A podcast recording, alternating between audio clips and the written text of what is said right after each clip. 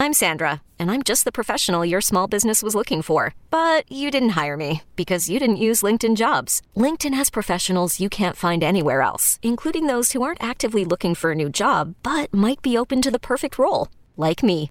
In a given month, over 70% of LinkedIn users don't visit other leading job sites. So if you're not looking on LinkedIn, you'll miss out on great candidates like Sandra. Start hiring professionals like a professional. Post your free job on LinkedIn.com slash recommend today.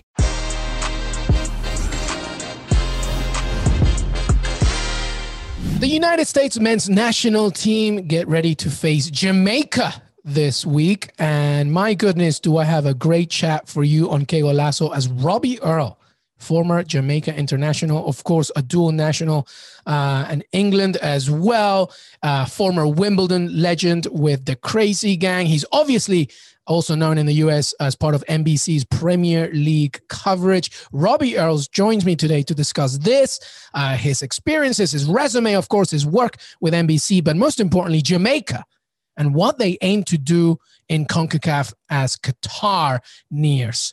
Me and Robbie Earle on Que Golazo begins right now. Hey, everybody. Joining us now on Que Golazo CBS Sports is Robbie Earle. Robbie, welcome to the show. How are you?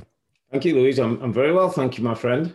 Um, it's really great to have you. I wanted everybody uh, to hear before we begin about your amazing resume, to be honest. Okay. Here in the US, we're all familiar mm-hmm. with fantastic work with NBC Sports as part of their great Premier League crew. He's one half of two Robbie's podcasts with Robbie Mustoe as well. It's a tremendous pod. So make sure that you listen to this one and theirs as well. Okay. um, but Robbie's playing career comes with so many amazing achievements. A youth player, at Stoke City. Robbie first entered the professional game with Port Vale, where he achieved cult hero status. I remember it. Then in the 90s, he was part of the Wimbledon's well known crazy gang alongside legendary players such as John Fashanu, Vinnie Jones, Efan Ekoku, Marcus Gayle, Jason Euell. I mean, as someone who grew up in part of England in the 90s, I can tell you it was a memorable team. Robbie, mm. English born to Jamaican parents, also represented the Reggae Boyz and was part of their first and only appearance at the World Cup. It was the 1998 one and he scored Jamaica's first ever goal at the World Cup finals and played in all three games in the tournament. And now, as Jamaica prepare to take on the United States in a friendly, but really more importantly, as the team gets ready to try and disrupt CONCACAF, I wanted to bring Robbie to the show to get his perspective. And let's not forget to that he's Robbie Earle MBE, by the way, for his services to the game. Robbie, so I mean, I'm just so thankful. It's the first time we've we've met. I'm so happy you're yeah. here. Um, first of all, how are you? How's life? How's this last year been for you?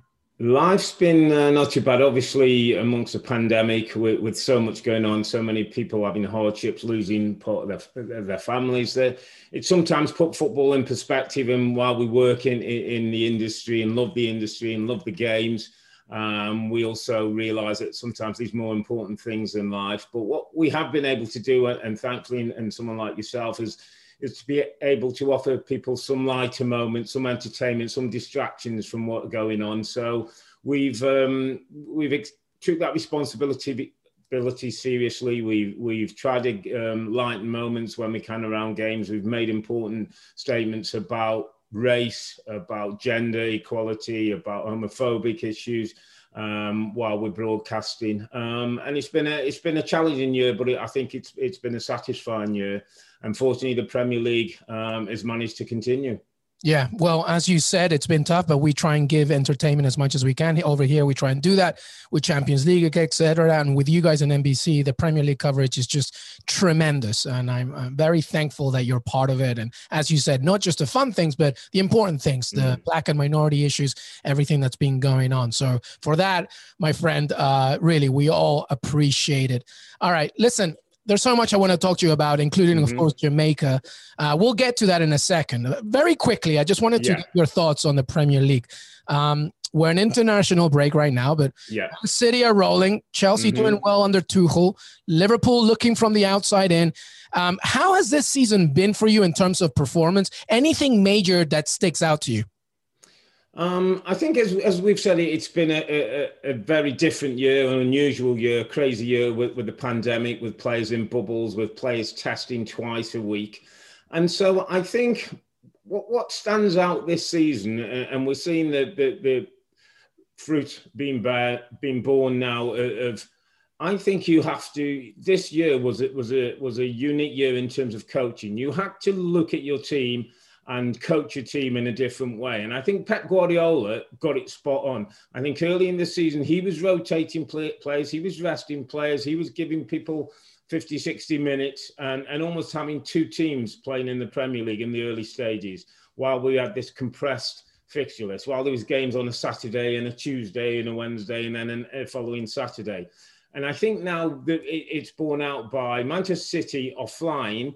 They've probably got the fittest squad uh, at the moment. They've got no injuries at the moment, and that has put them in, in good stead. Everybody else is, either lost one or two key players. Liverpool four or five key players, and he's caused he's caused them problems. So I think this year I've called it COVID coaching. I think Pep's been the best COVID coach and um, that's the reason why City sit at the top of the table and, and look all, all intents and purposes to go on and, and win the title. Yeah, well, see, Robbie, this is why I knew me and you were going to be friends because my first, then my next question was going to be about City. I knew mm-hmm. you were going to say City because me and you think exactly alike. Um, I agree. I think Guardiola has done a tremendous job. Obviously, it doesn't hurt when you have a squad like that, but you still have to manage them. You still mm-hmm. have to do that. What do you think, Robbie? Uh, just instinctively right now, yeah. what do you think of Man City's uh, chances of the quadruple? It's a challenge because one bad night, one bad day ends the quadruple. You have an off day in a final. You don't turn up in one of the, the quarterfinals of, of, the Champions League, and you can get hurt, and it can be terminal. So, I mean, it, it, we're talking like the real high. This is, you know, the rare air up there that we're talking about quadruples. Great teams uh, struggle for quadruples. What what is in their favour, and I think you're right. I think they could almost put two teams out in the Premier League and they'd both be in the top half of the table. I think that there, there's competition for places which is healthy at this stage of the season. So Raheem Sterling, who's been brilliant in the football club over the last three years, now all of a sudden is not guaranteed a place. Sergio Aguero, the, the, the great goal scorer he's been in the Premier League era, is not guaranteed a place. When you've got that kind of competition with that quality of player, if, if it can be well managed, if you can have the luck, and if you can not have a bad night, not have one but one day when you don't turn up at the office, then it, it's it's doable, but it, it's still very rare air that we're talking about. Yeah. So obviously, I think we can say that they are definitely favorites for the Premier League. Uh, yeah. You know, domestic competition that also maybe could be proven. I wonder uh, Robbie, or what you think about their chances in the Champions League. Uh, you know, obviously there's other teams. They, they have yeah. Borussia Dortmund coming up, but uh, yeah. h- how likely do you see them? Because that's really Guardiola's a, yeah. biggest objective. That's the one they've looked for. In quarterfinals, it has been the nemesis so far. they've got there so many times, it's not quite happened for them. Listen, this is a young Dortmund team with Erling Haaland who's got wants something to prove. This is this is a test. And then any team, when you get to this level of Champions League football, I know Porto were the team everybody maybe wanted. Real Madrid have got one night in them when they can they can hurt you. Um, Chelsea Football Club under Tuchel are very well organised now. Don't give a lot away. If they start clicking up front, they can have a, a, night. So that there's no doubt that's the one that Pep wants. There's no doubt that there'll be a focus on that.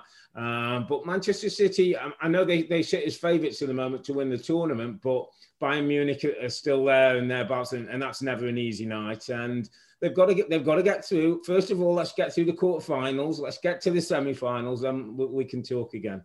Yeah, no, absolutely right. Uh, it's going to be very intriguing to see. All right, okay, let's switch gears for a second, Robbie. Mm. I mentioned you play your playing career. Uh, I remember those days because I grew up in the south of England. Uh, what a team, Wimbledon, huh?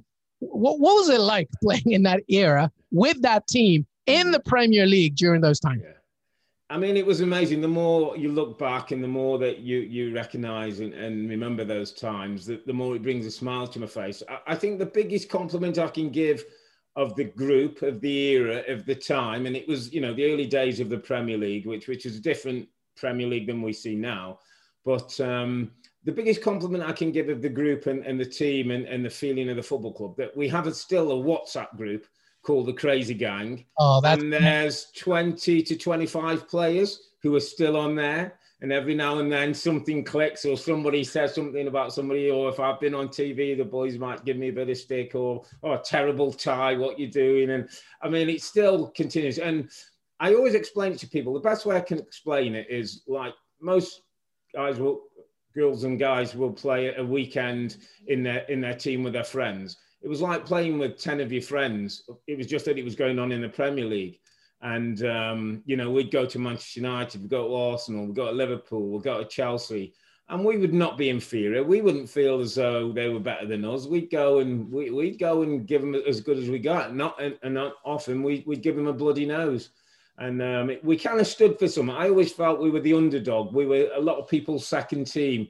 We didn't quite have the money that, that the big teams had, and we didn't have the glamour that the big teams had. But we, we stood for something, and um, you know, there was a lot of people who, who got enjoyment out of what we did. Yeah, absolutely right. Uh, first of all, that's amazing about your WhatsApp group. I, am wondering how. I'm sure Vinnie is the, is the loudest one in that group, isn't there, There's a few. There's always a few. I mean, what happens? Vinnie's very much front of house, but there's all there's always a couple in the background. We say they they load the bullets and let Jonesy fire them. So um, that's how we, we used to work it. But yeah, I mean, just great characters, good people, really, and and we come together when when we've had to. We've had unfortunately one of our teammates who passed away over the last twelve months. We all came together at that time and helped his family and and, and made sure we were there for them. So yeah, through good and bad times, we, we you know it's definitely a, a, a band of brothers, and um, you know we look out for each other.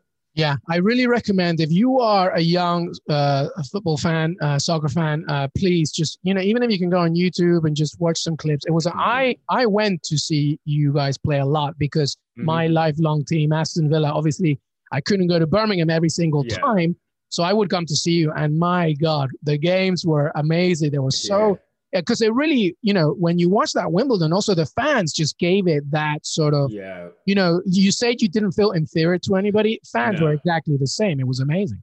Yeah, they, there wasn't sometimes as many of them as you see. When we played the big games, that you know, if we played a Spurs or a Chelsea or Man United and they scored, you know, half the ground would go up with the Man United fans, but the half of the Wimbledon fans would, would make their noise as well. And yeah, they were very proud of, of what we did and, and, what we stood for as a team in an era. And sure, you'll remember then the uh, Aston Villa at Selhurst Park, Dalian Atkinson scoring a brilliant goal. And, and one of the greatest goals.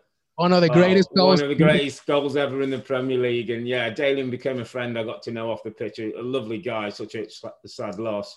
Uh, yeah, but he, he, decided to pick that day to weave his way past five or six Wimbledon players and chip the goalkeeper. I've never ever quite got over that one. But yeah, yeah. Well, listen. Uh, after this part, I might have to hear more so because Dalian, aside from Dwight Yorke, he's a personal mm. Aston Villa hero of mine. It's unbelievable, just fantastic. I mean, we could go on and on. Yeah. But let's move on. Actually, let me ask you mm-hmm. one last thing. Who was the best player, Robbie, that you played against? That's a really question. question. So yeah, it's, it's a hard question. I, I would I, I, always say there, there, was two really in terms of internationally. The best player I played against was Juan Sebastian Veron, wow. playing for Argentina. I mean, he was he was an absolute legend and um, brilliant footballer. He came to England. It played at Manchester United and Chelsea. I don't think we saw the best of him in the Premier League. Maybe the intensity.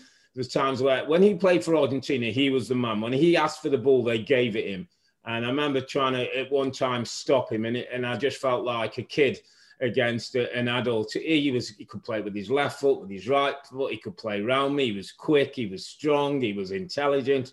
It was just like wow, there, there's another level I, I, couldn't get to. And then in the Premier League, very early on in my, in my Premier League days, and my career started quite well, and I, I got um, you know a bit of recognition early when I started in the Premier League. I came up against a, a young Roy Keane who at the time was playing for Nottingham Forest and Brian Clough. And I remember the day we played Forest and, and thinking, wow, after I came off, gee, that was that was a that was a midfield powerhouse. I mean, I could run up and down and you know I had a bit of box to box, but this guy was another level and uh, it kind of was very humbling and kind of gave me the incentive to train harder and get back in on the on the on the training ground and do a little bit extra work. So that was the young Roy Keane that went on to Manchester United, and, and we know what what went went on from there. Yeah, he was the quintessential Brian Clough player. Oh, like, yeah, he was a brilliant player. Unbelievable. Just uh, what, what two great examples. I met Juan Sebastian Veron a few years ago, and I was okay. so scared. He was so nice. We had a great yeah. chat, but Veron is just like, wow, La Brujita, we call him in Spanish. Unbelievable. Yeah, That's fantastic. Great examples. Mm-hmm. Um, Robbie, All right, let's talk Jamaica for a 2nd mm-hmm. How did it feel to play at that World Cup in '98? Um, I think the biggest thing I'd say, though, the word was pride. It was with great pride that you know I, had been in a couple of England squads and around them. It hadn't quite worked for me, and through through my parentage and, and my parents left the Caribbean to come to England, you know, for children's education, etc., and a better life. So um, it, it, kind of was proud to, to represent them. I almost felt it was it was a thank you to them for the sacrifices they'd gone. Um, and obviously to be um, the first Caribbean nation to, to play there, to obviously score the goal was, was something that this stays with you and a great bit of history. Um, so pride would be be the real thing. It was it was a time when I always felt that we we kind of helped put Jamaica on the map a little bit in terms of you know back in the country economy was up, crime was down, people were wanting, you know, the tourist board were, were, were thriving, all because the football and all because the reggae balls it, it, brought a spotlight to Jamaica, and often Jamaica can be seen in the wrong light. So I thought it was it was a time when we actually put it in in in, in some good light, gave it a good platform, and people could could see it for its beauty. Yeah. Now you mentioned a few very important things there. Uh, obviously uh, you know, born uh, in England to Jamaican parents. I can relate yeah. a lot to this. You know, uh, my entire family is Peruvian, but yeah. I grew up in England, of course. So I have this dual uh, identity as well. And you mentioned it; it was like a thank you to your parents. And I feel that that's a very important narrative that many people need to remember. You joined Jamaica at 32 mm-hmm. and you know i can only understand the complexities that come with representing and honoring the nations and cultures that create a human being and we're seeing it a lot in concacaf the United States men's national team, Mexico, Curacao, of course, Jamaica now is looking to recruit as well. Do you think um, how difficult was that decision, by the way? Because you mentioned obviously that you represented England in different levels, but the moment that you made that call for Jamaica, how, how difficult was it? How intricate? Um, not difficult at all. I suppose the the, more, the most difficult thing was was working out the logistics of of you know flying to Jamaica when we need to be games. I had a Premier League career that was going. My club were a little bit concerned I was going to be away a lot. So I right. think working through the logistics was was the kind of first point. But in terms of going to the to the football club, and, and you know I've been in a couple of England squads where I've been in training, and, and it's very structured and very professional and, and done a certain way. And then you, you know, I, I, remember going out to Jamaica and we played in what was like a Caribbean Cup competition, inter island competition, it was more like friendlies to, to, to do have a look at players. And, and I always remember doing the game, and, and it was in Jamaica. We, we played a match, and after the the game, we went back to the accommodation, the house that we stayed in, which was a house on its own on, on a nice piece of land and the we showered by all having the hose pipe and i hosed the guy in front of me and the guy behind hosed me and it was like there was so, there was something so spiritual there's something that drew us together there was something that was like this would never happen in england but this is what's great about this opportunity and the adventure. And um, it, it kind of took me back and it's really interesting because probably as we've got older and we've seen in recent times things like the ancestry um, companies who are coming out and you find out a little bit more. I think people are more in tune. People want to know a bit more about where they come from, who are the people in the family, that family line. And for me, Jamaica was that, you know, my, my, I got to understand and know and learn and have a better relationship with my father to spending more time in Jamaica and understanding him as a person and, and, the country that he grew up in. So I got as much as I, as I was given playing for Jamaica, and, and in the end, it was it was a very sort of easy decision for me to make. That's amazing. I love that. Uh, the, the the the housing each other. It's true. You just bring it back to the simplicity of the game. Mm. That's what makes it so amazing. Um, all right. Well, Coach Tappa, right? Your former teammate. Yeah, uh, yeah, yeah. He's the manager of, of Jamaica, mm. getting ready for the USMNT uh, this week as, as we're taping. But but Robbie, there's much more to talk about in terms of their recruitment process and all the reports that we're hearing. Michail Antonio from West Ham being talked about. Ivan Toney, who's just killing it with Brentford. Brentford um, what, what do you feel about that? First of all, I just want to make, I think, an important point about uh, Tappa, uh, Theodore Whitmore, who I played with as an outstanding individual footballer and had, had a good, good, career over in, in England. Two um, goals against Japan at the World Cup, right? Yeah, and two yeah. goals. Uh, it's nice to see a Jamaican manager managing the, the, the, team and that we don't have to feel it always has to be a European or somebody from outside of the country who can who can do that. And Tappa's done a great job. He's helped develop the, the system underneath. The team's now competitive. And as you talk about, the next stage is looking at, at qualification of, of, players through parentage and grandparents.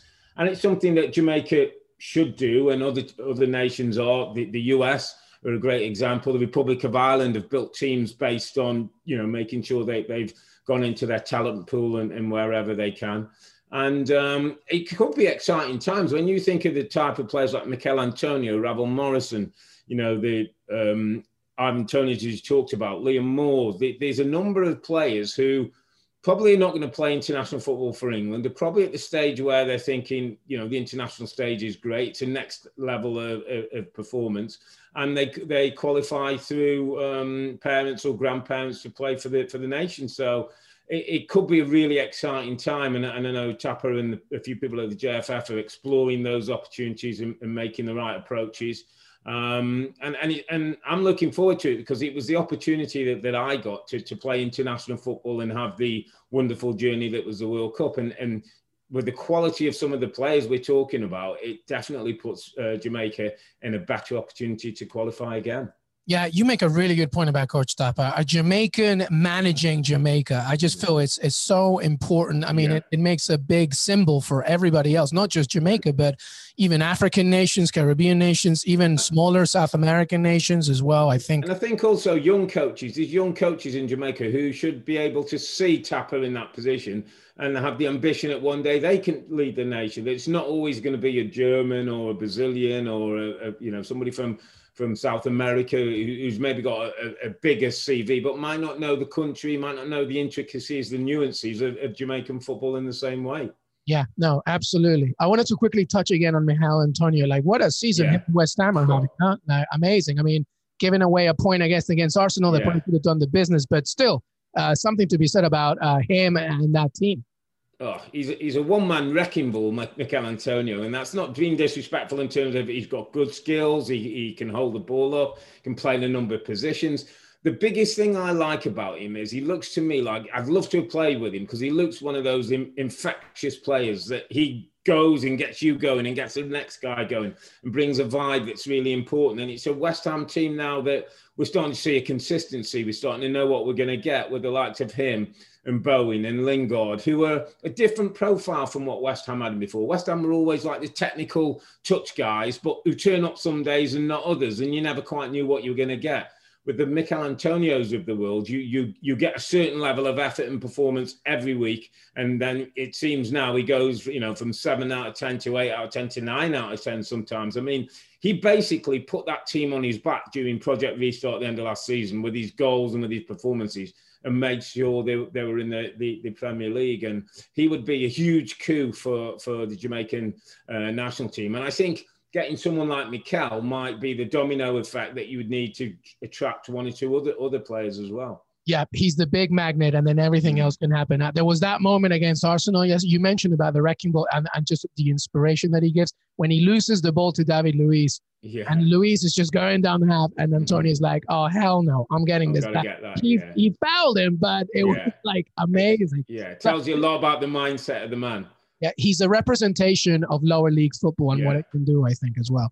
Um, but he's he's the big magnet. Listen, the thing is though, Robbie, and, and we're nearly wrapping up here, everybody. Um, if they do end up, you know, getting this squad, because you yeah. mentioned there's already talented players in Jamaica. Mm-hmm. Coach Tappa's doing a good job. of But they could really disrupt CONCACAF here.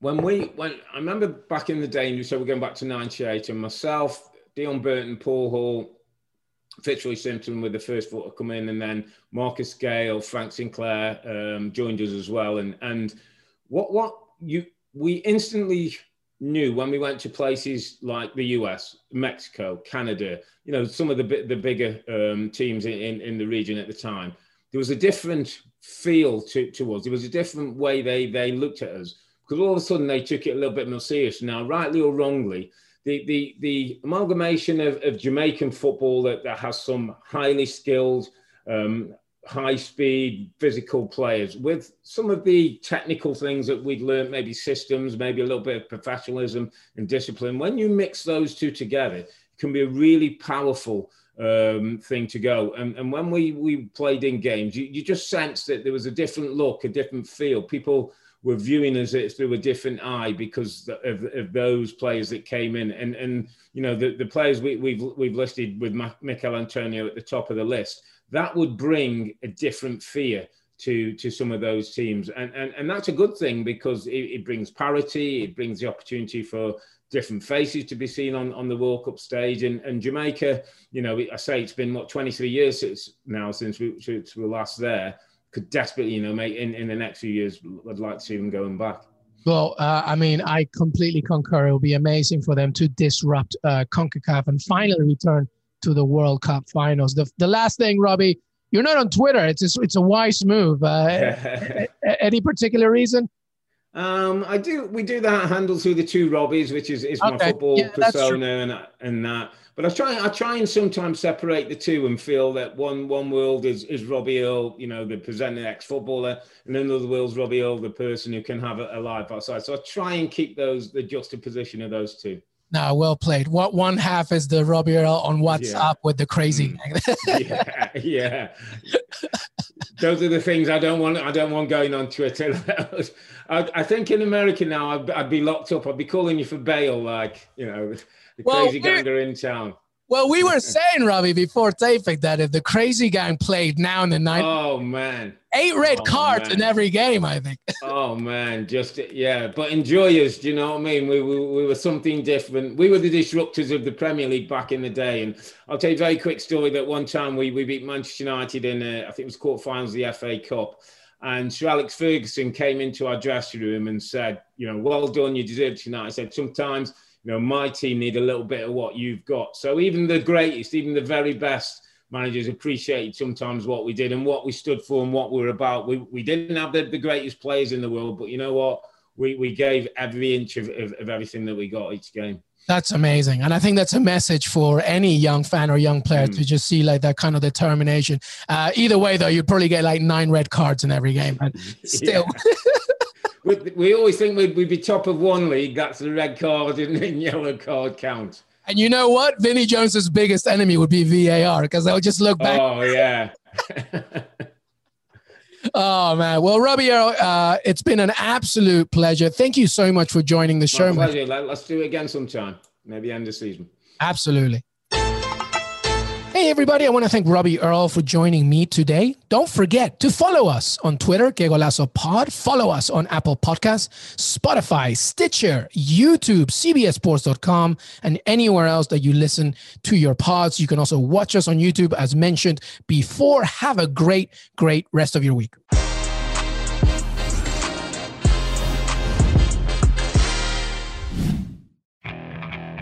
Okay, picture this. It's Friday afternoon when a thought hits you.